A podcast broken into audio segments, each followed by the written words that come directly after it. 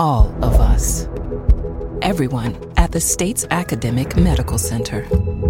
All working together to deliver complete care now and for generations to come. All over the state, including hospital and clinic locations from the Delta to the Gulf Coast. All for one reason you. The University of Mississippi Medical Center. All for your health. This is an MPB Think Radio podcast.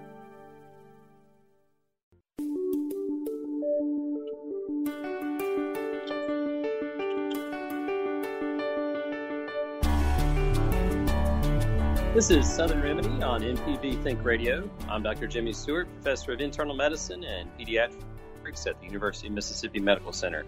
We're going to be taking your calls this hour concerning any issues or topics that you need answered. We're going to have some updates on uh, COVID 19, uh, particularly related to some uh, questions that you might have, but do want to give all of you an opportunity to call in with any kind of healthcare question that you might have about yourself or maybe it's somebody else in your family.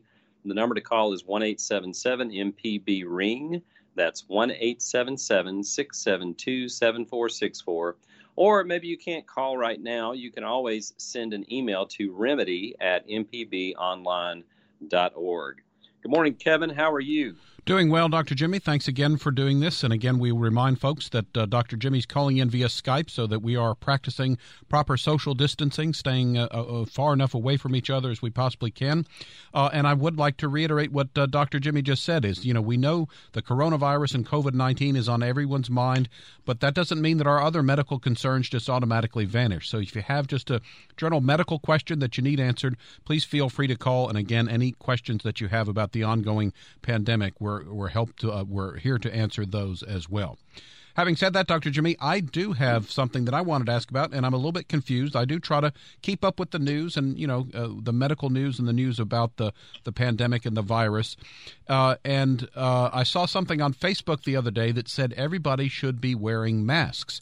And actually, Dr. Fauci on the news last night said that once we get over the uh, the shortage of masks, that he would recommend that everyone do wear a mask when they go out in public. Now, I know there are two sort of different kinds of masks but the whole thing has me a little bit confused. So if you could give us maybe the the mask 101. Sure, sure. The mask uh, answer, I guess here. so, uh, you know, in in answering that question about whether or not you need to be wearing a mask in public, certainly I've seen that. We've seen pictures of that. We know in different parts of the world that's sort of the norm when a lot of people go outside.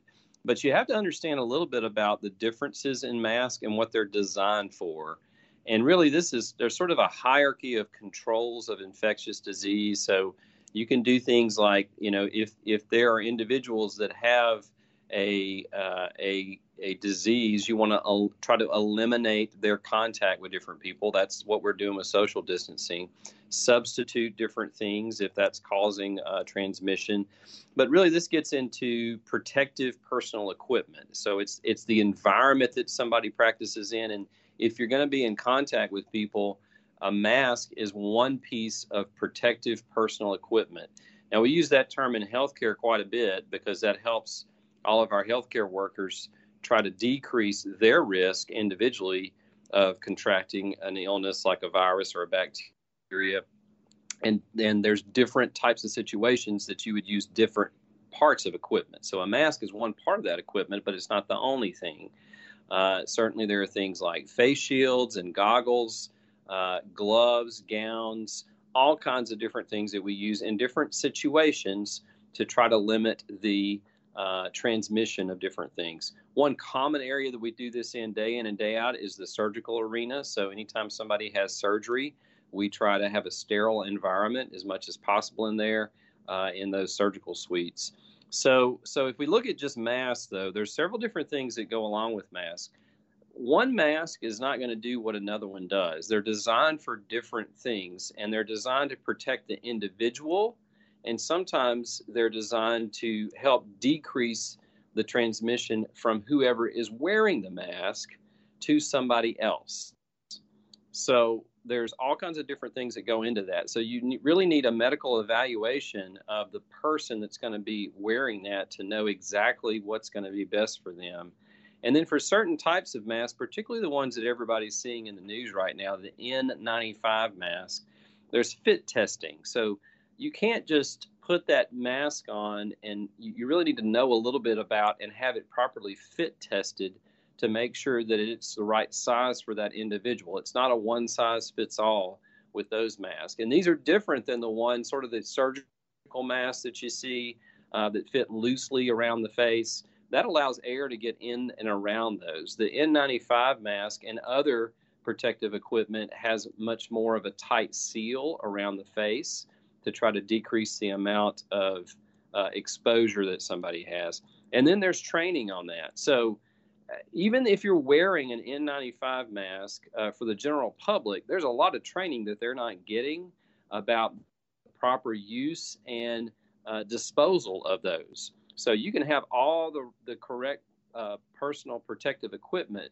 but when you take that off, if you're not doing that, if you haven't been trained in how to take that off, I know that sounds sort of silly, but if there are particles on the exterior of that mask and you touch it, now you've contaminated your fingers with that. And if you immediately put your finger up to your eye and scratch it, or in your nose or mouth, then you've uh, you've passed that material on to those areas.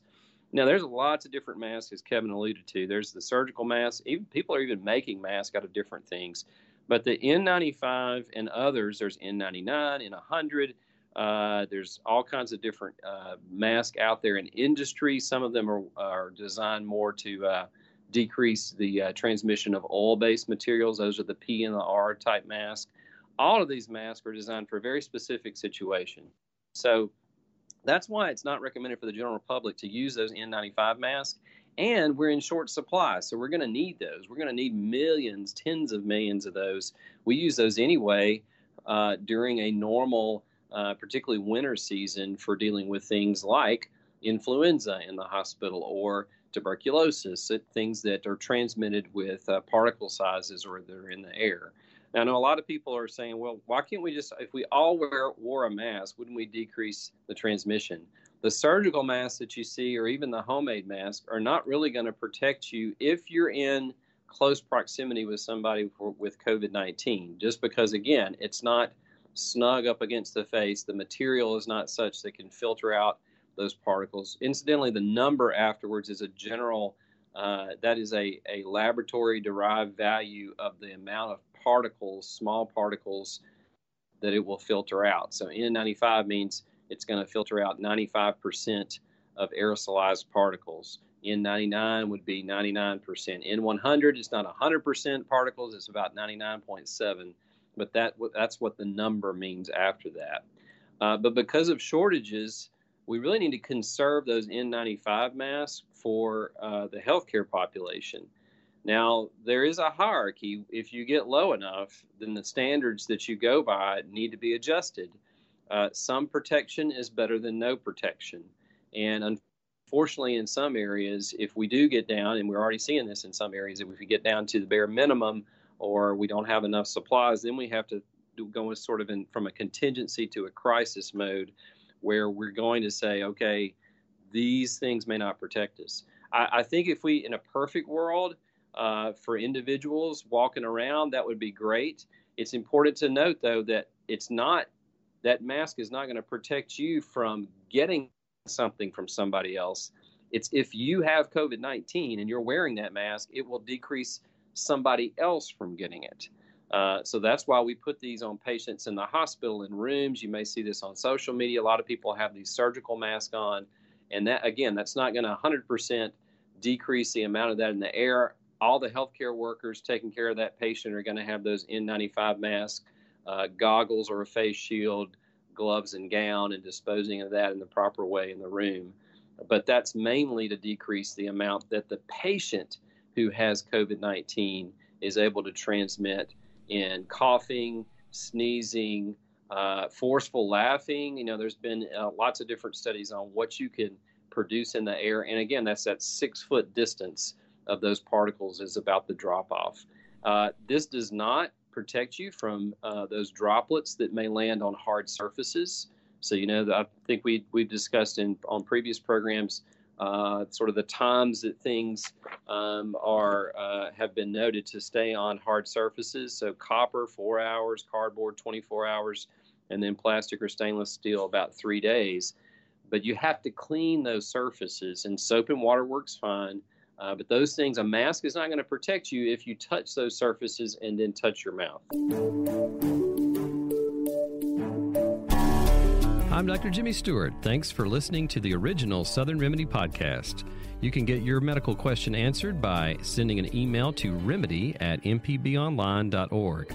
For a regular dose of medical information, subscribe to the podcast using your favorite podcasting app.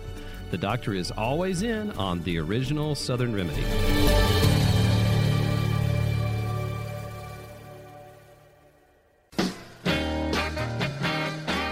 This is Malcolm White with the Mississippi Arts Commission. I'm one of the hosts of the Mississippi Arts Hour, the arts interview show on Think Radio. Every week, myself or one of my fellow hosts bring you in depth interviews with different creative Mississippians. We talk with visual artists, musicians, writers, as well as people who help bring the arts to their communities.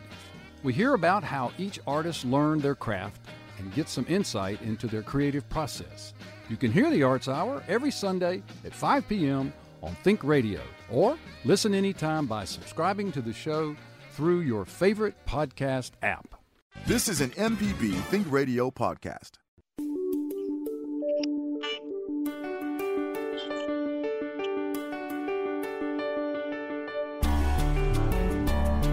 This is Southern Remedy on MPB Think Radio. I'm Dr. Jimmy with you this morning, taking your calls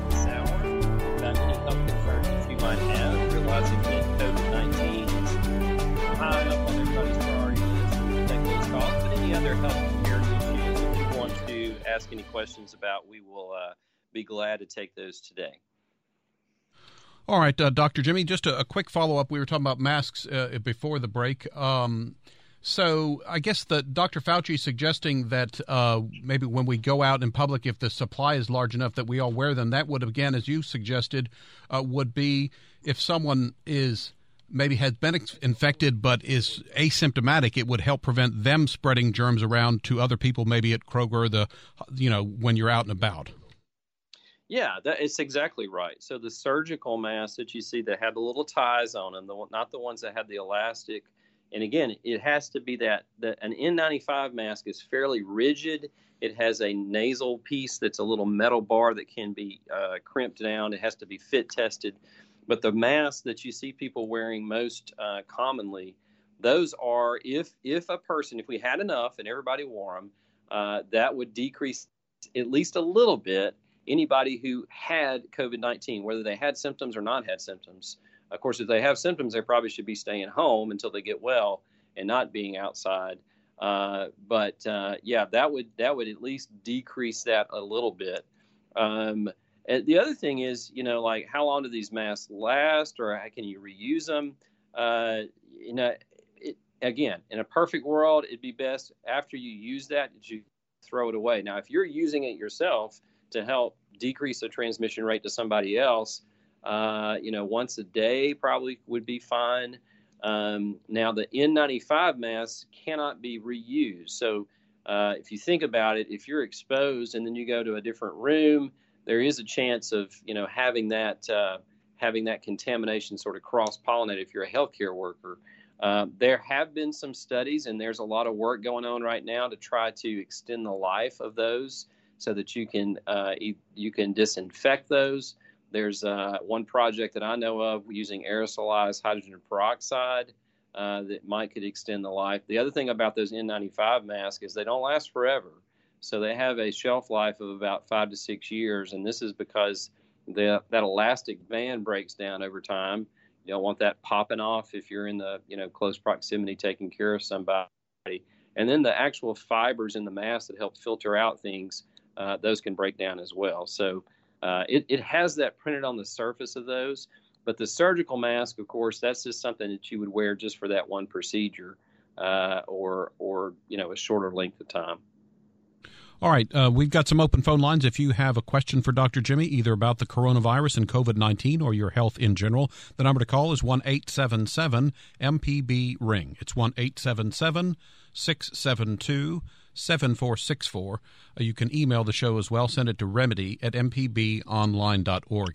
You know, Dr. Jimmy, I think some of this information is, might be repeated, but I think it helps to, on the important stuff, to kind of keep repeating the information so that people understand what the situation is. The thing that I was a little bit confused about uh, is testing because we've heard in the news that there are more tests being made, that there are more test centers. I know UMC has that mobile testing lab in the Jackson area. Uh, but what are the guidelines for testing? Again, if I understand correctly, if you don't have symptoms, you're not being encouraged at this time to get a test. Yeah, that's correct, Kevin. So there's sort of a priority system about this, and and this is you know, part of the frustration. Anything like this, and not not just for the general public, but for healthcare professionals, is that things change over time as we get more information out. This is not something that's happened uh, worldwide for at least you know uh, really since 1957. If you look at the flu epidemic, then we've had some smaller epidemics, but certainly not a pandemic as widespread as this. So there are priorities of testing as you uh, that are related to the availability of testing, uh, to the population that you're testing in. Why are you using the test? And we've shifted a little bit over time uh, and the most recent guidelines are, are, to have a priority system. So, priority one, the people that absolutely need to get tested. If you have hospitalized patients with symptoms, and those symptoms again being um, being a fever over 100.4, a cough, and shortness of breath. So, those patients who are in the hospital, they definitely need to be, be tested, both for their own safety to understand what what's causing their symptoms uh, and to isolate them from other patients uh, to have proper isolation and infection control procedures. And then the other uh, group in that first priority would be uh, symptomatic healthcare workers, not asymptomatic. Even if you've been in contact with somebody who's had COVID 19, we're not recommending right now, if you're a healthcare worker, that you be tested. We just we simply don't have the testing mechanisms uh, for the, for that uh, currently. Um, so if you're if you do develop symptoms and you're a healthcare worker, again, we'd want to make sure that we test you and quarantine that person uh, outside of that healthcare facility until we have the results back, or if they uh, or until their symptoms abate. The second priority tier is really you know patients in long-term facilities with symptoms. So that would be things like nursing homes, uh, swing bed uh, in hospitals, any kind of patient that's in a a long term facility with those symptoms needs to be tested. And those greater than 65 years old with symptoms, uh, people who have underlying chronic medical conditions like diabetes, hypertension with symptoms, and then first responders with symptoms. So our EMT force, our um, our police force, our uh, fire department, all of those uh, individuals with symptoms. So you see this, theme of symptoms uh, going on here.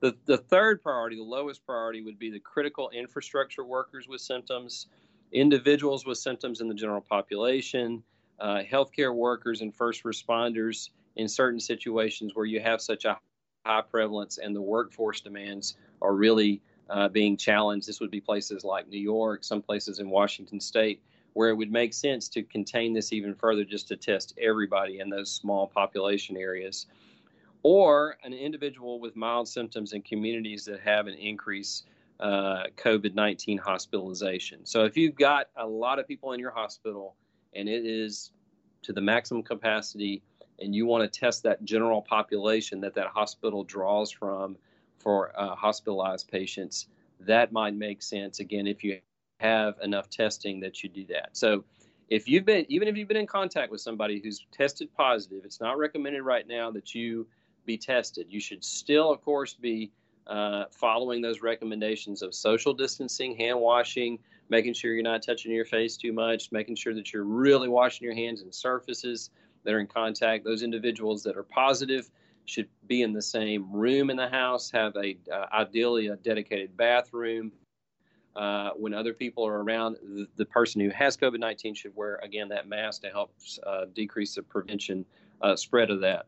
So, no symptoms, we're not recommending that. You know, I've had a lot of patients call in. Some of my patients say, "Hey, should I get tested?" Uh, it's not really recommended if you don't have those symptoms right now. We may, and again, that may change as time goes on in certain areas, but right now, that's not recommended. All right, very good. Looks like we got a couple of callers on the line, so we're going to start with uh, Mary Jane, who's called in from Tupelo. Mary Jane, you're on the air. Go ahead. All right, my question this morning is at first, thank you for doing this. I really appreciate it. It's very helpful. Um, I am in that pop in that population that is staying home. I'm over 65. A lot of my friends are making uh, those of us who sew are making cloth masks. There are just lots of um, patterns out there and instructions on YouTube and various places. And I wanted to know what value those cloth masks, the double cloth masks that you can insert a coffee filter or an extra layer of fabric, um, the 100% cotton, tightly woven like quilting fabric. Uh, are those of value to the general public? It yeah, it might be of value to the general public and somebody who has COVID nineteen or they think they might have it and wearing that. And again, it's not so that it's not to protect the person wearing that from getting it, because even all the things you said, those are all things that could could decrease transmission through that mask to your nasal passages to your oral uh, secretions. Um, it's not you really can't get a good fit with that. Uh, so it has to be no room all the way around where that fits. And you know, even for people like with facial hair in the hospital, they can't use those masks because they're not specific enough to uh, not tight enough around the beard or other facial hair that they might have to um, to prevent that that those those small particles uh, to come in and around that mask. So I would say that you know I I think this is a great idea for people to do something. You know, to do something that might help people. I, I think more for the general public. If you want to decrease your risk of transmitting that to somebody else, that's fine. It may decrease your risk a little bit of uh, transmitting that from somebody else. But the most powerful thing is keeping about six feet away from people, particularly outside. It's fine. It's a lot more concerns about it being outside, uh, inside. Outside, six feet, you should be fine. I know a lot of people have said, I don't want to get outside, I just want to stay at home. You know, in Mississippi, one of the, the positives, I think, is you can, most places, get outside and walk around uh, as long as you're not coming into contact with people or surfaces. That's probably okay. It's probably good for you to do that, particularly with the weather we're having right now. But I, I wouldn't dissuade people from making masks like that. I think that's okay. But they should understand that's not going to take the place of the masks that we have for healthcare workers just because those haven't been fit tested. They're not specifically made to decrease somebody from getting that. It's more if you have the virus, if you're asymptomatic and you have it, or if you have symptoms, that possibly could take the place if you don't have access to those other masks. All right. The next caller we have is Dee, who's called in from Jackson. Go ahead, Dee. You're on the air. Good morning, everybody. How Good morning. Y'all? Okay. Uh, I have two beautiful daughters. Wonderful gifts from God. Uh, one works at Walmart, and the other is a nurse. And you know, both of those professions are really overlooked. But uh, I called Walmart's corporate last week, and I asked them. I said, "What are you all going to do to protect your workers? Because they're they're on the front line all the time." Right. Right. And so I heard I heard on NPR yesterday that they're gonna Walmart's gonna be doing some things uh, for the workers. Um, and my daughter, who's a nurse, like one one day her unit regular patients, the very next day coronavirus unit. They don't have the proper PPE. They have to wear the same old mask all day long. There are no shoe covers, regular scrubs, thin gloves, uh, no goggles, face shields, or anything. They have to provide their own scrubs. Um, not only do they have to be a nurse, take care of the patients, they were informed that they have to be janitors and cafeteria workers as well. They were given $4 hazardous pay extra, but that was for a short time. That was taken away from them yesterday. Uh, my, I mean, both of my daughters have children, uh, and you know, they could potentially bring this virus home to their children. Uh, I mean, more should be done. And, you know, when this is all over, um, people should respect and honor these, these cashiers, the servers, uh, nurses, because I know firefighters and police officers they get their recognition, uh, but you know, nurses, all those other people should should get recognition too, and discounts if they can go. If they go to Captain D's or something, they can't even get a discount, but the police officers and firefighters can't. Uh, you know, get a house. Uh, they could probably get a discount, but not the nurses, uh, the cashiers. I mean, it's just not fair. They're all on yeah, the front line, and everybody should be appreciated. And I just just wanted to, you know, to just vent because this is not fair. yeah, I, I agree, Dee. so you brought up a lot of the the challenges. Uh, first of all, let me say. Uh, I, I have the utmost respect for nurses. I work with nurses day in and day out. Um, they deal directly. They have more patient contact than physicians do. Um, they put up with a lot that all, eh, just about every nurse that I work with, um, they will do things that aren't in their job description because they care about patients. They will go over and above the line of duty to take care of their patients. And they should be protected. And anybody who comes into contact with somebody who even might have COVID 19, we should have protections. I know a lot of physicians out there are advocating for that.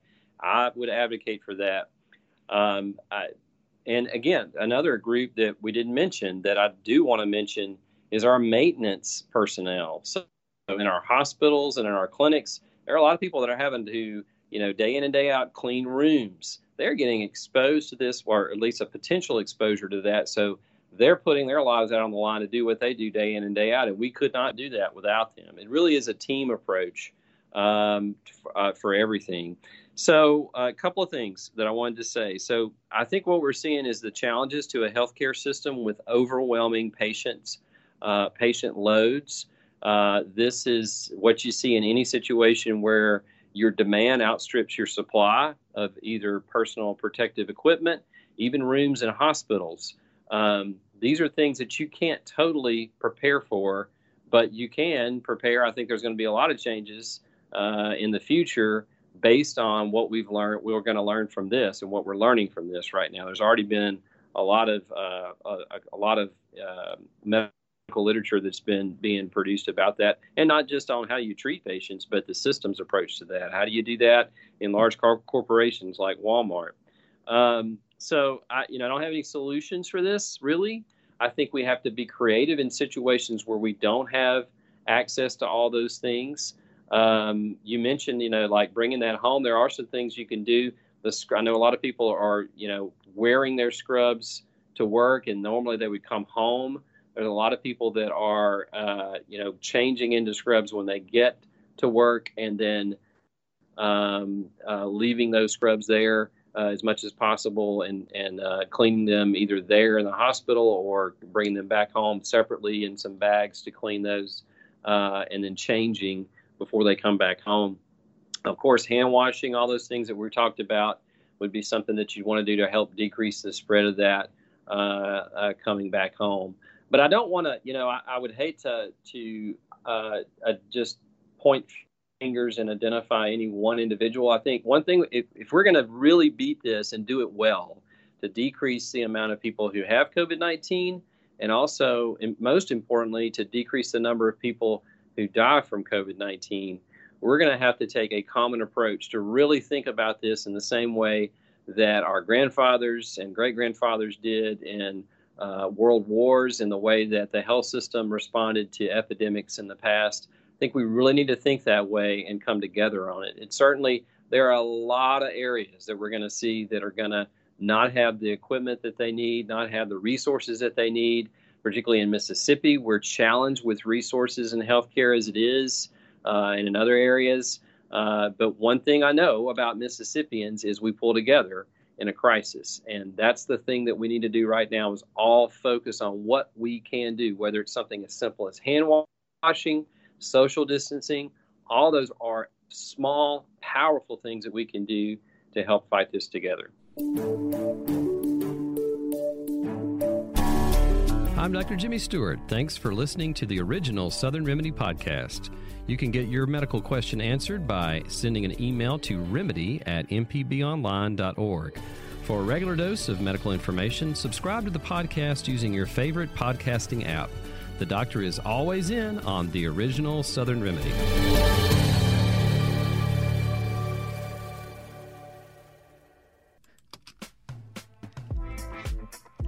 If you ever miss one of our locally produced shows or want to simply hear it again, you can find what you need at mpbonline.org or download our podcast app to your smartphone. MPB programming is on your schedule at mpbonline.org.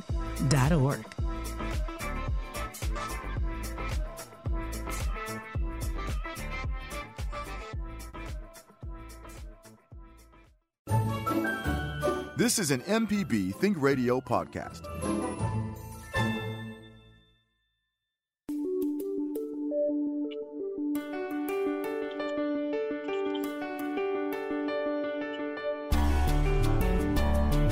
This is Southern Remedy on MPB Think Radio. Dr. Jimmy with you live this morning, answering your questions about COVID 19 and other healthcare questions that you might have about yourself or family members or friends. You can uh, call us this morning at 1 877 MPB Ring. That's 1 877 672 7464.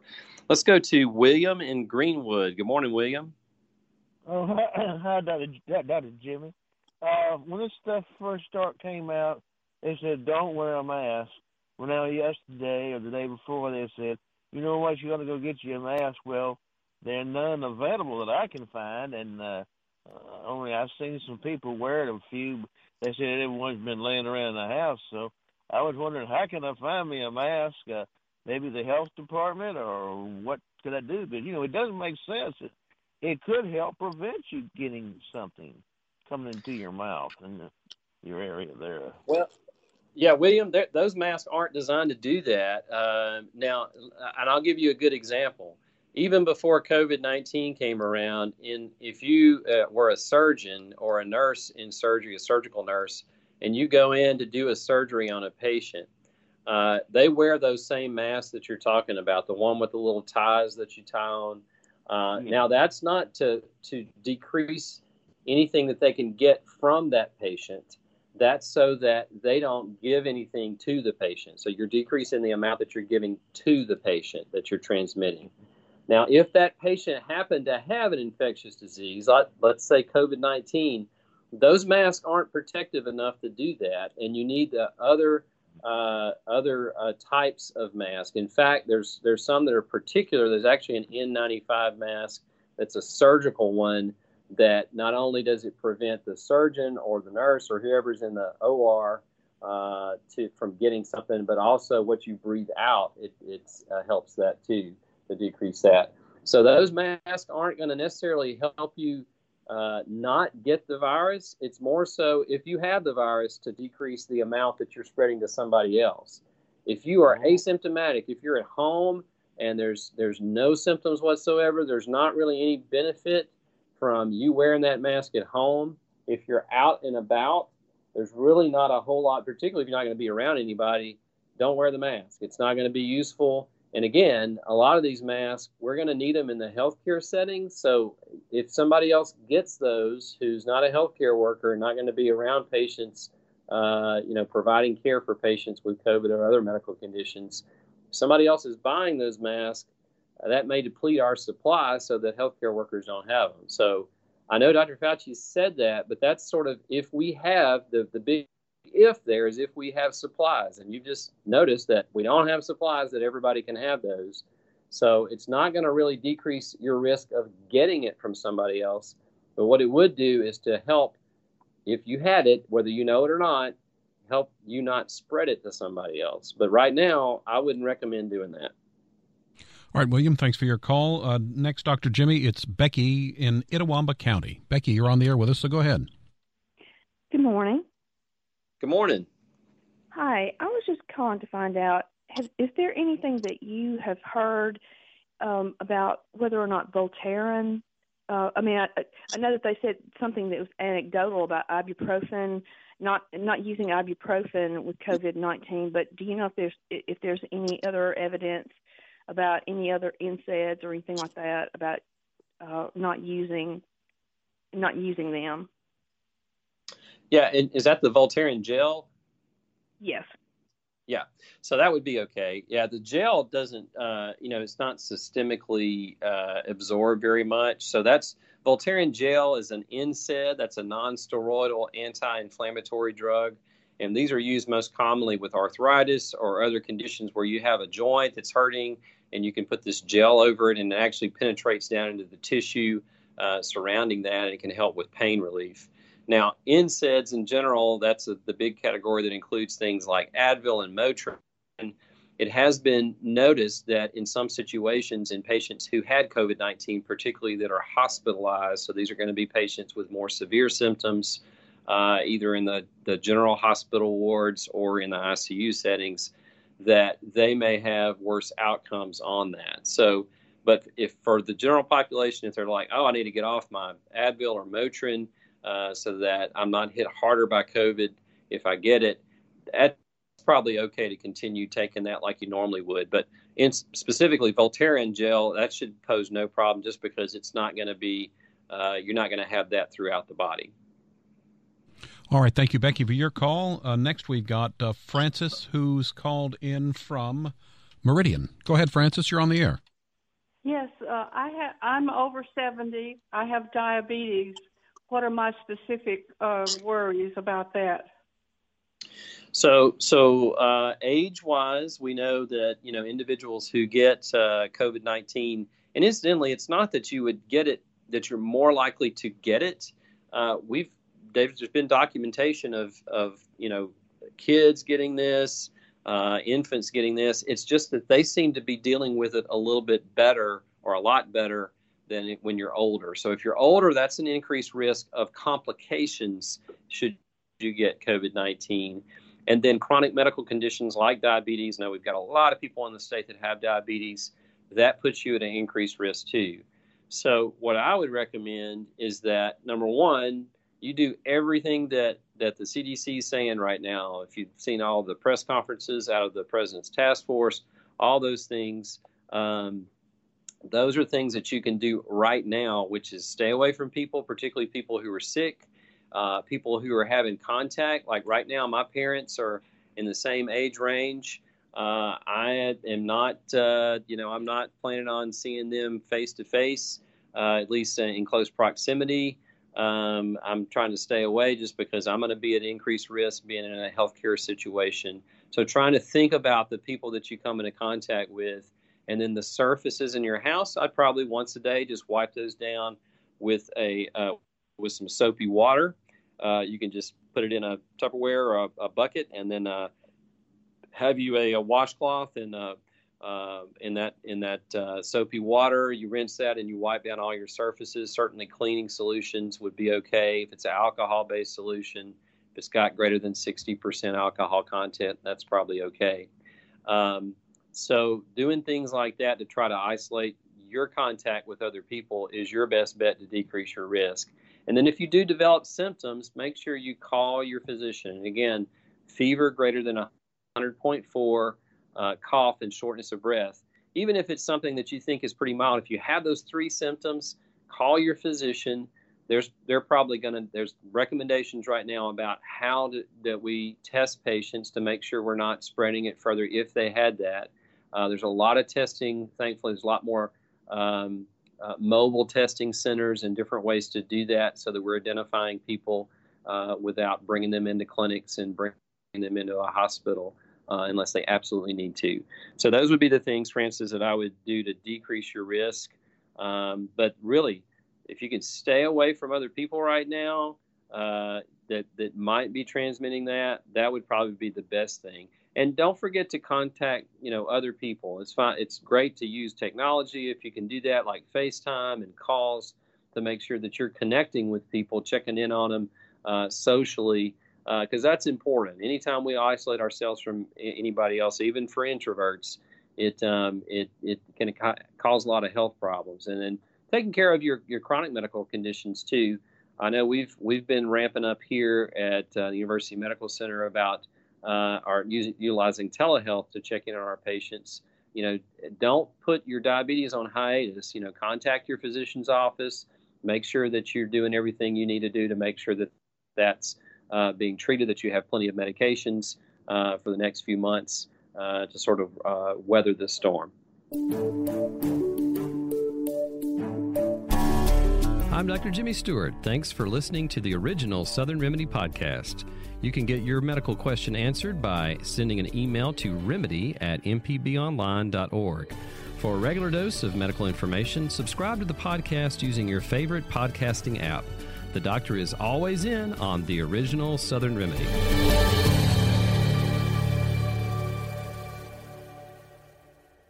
Contractor ever tell you the price of something and it sounds so high you think, eh, maybe I'll try it myself? Some jobs just aren't that difficult, and yes, you can do it. If you want to find out how to do those things, listen to Fix It 101, podcast everywhere. This is an MPB Think Radio podcast.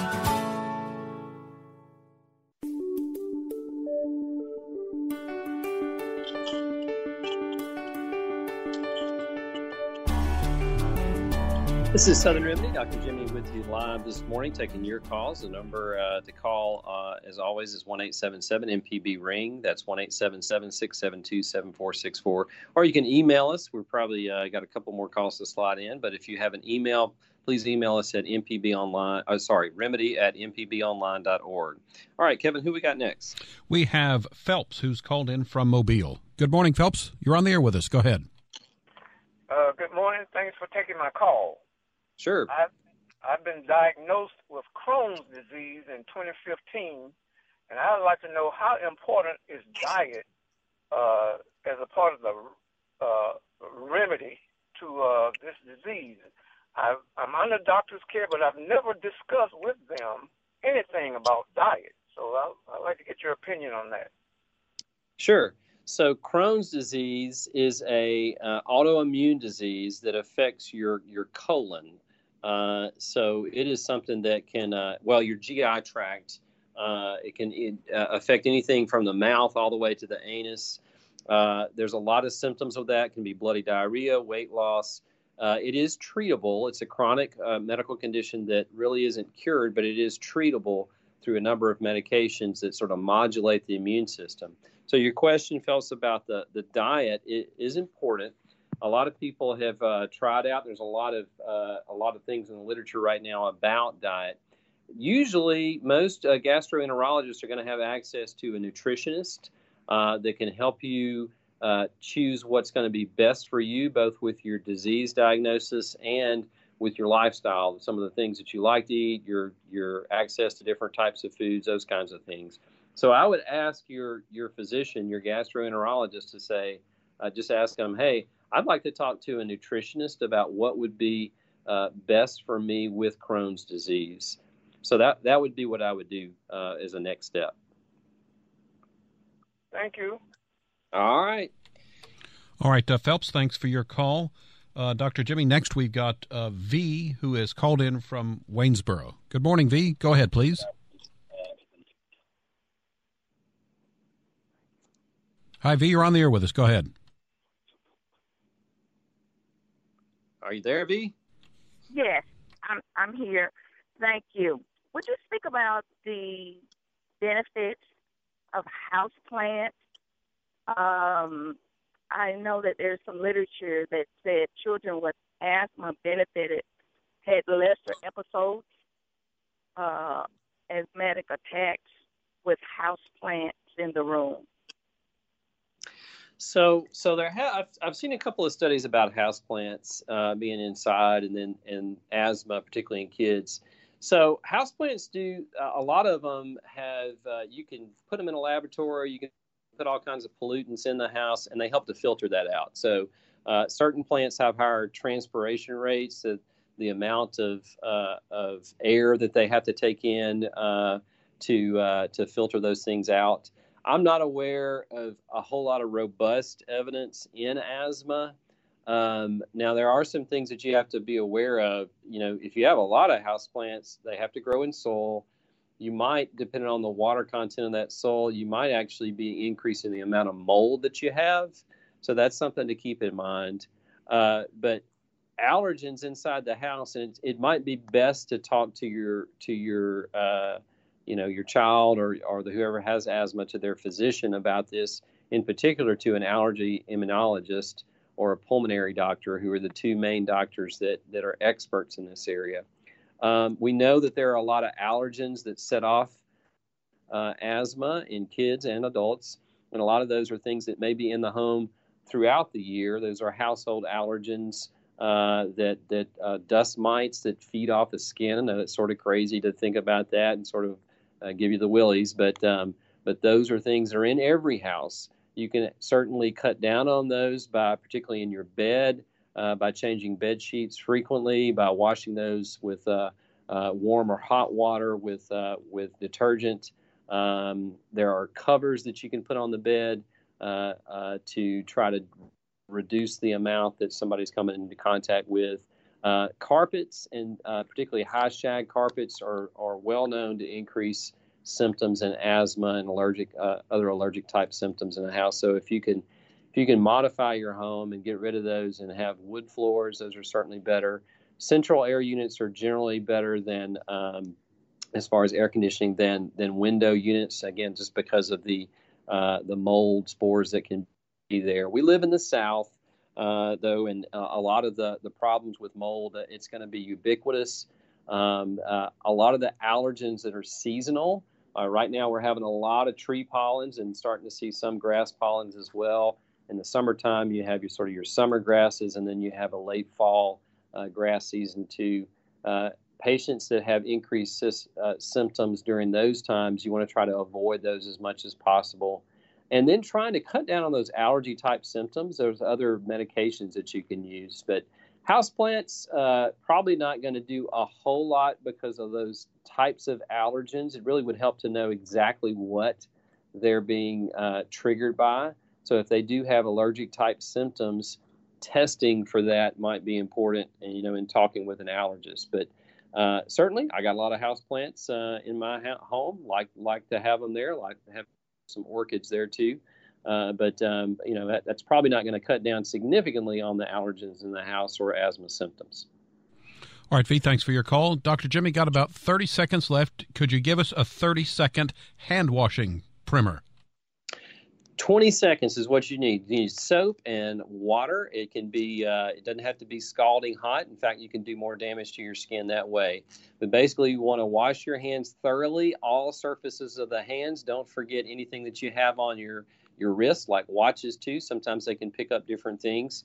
And about 20 to 30 seconds is what you need of vigorous hand washing, making sure that you uh, take precautions on turning off the faucet too. So what I do is I leave it running. I get a paper towel, dry my hands off, and use that to turn the faucet off. So that's a quick way to wash your hands correctly. I'm Dr. Jimmy Stewart. Thanks for listening to the original Southern Remedy podcast. You can get your medical question answered by sending an email to remedy at mpbonline.org. For a regular dose of medical information, subscribe to the podcast using your favorite podcasting app. The doctor is always in on the original Southern Remedy.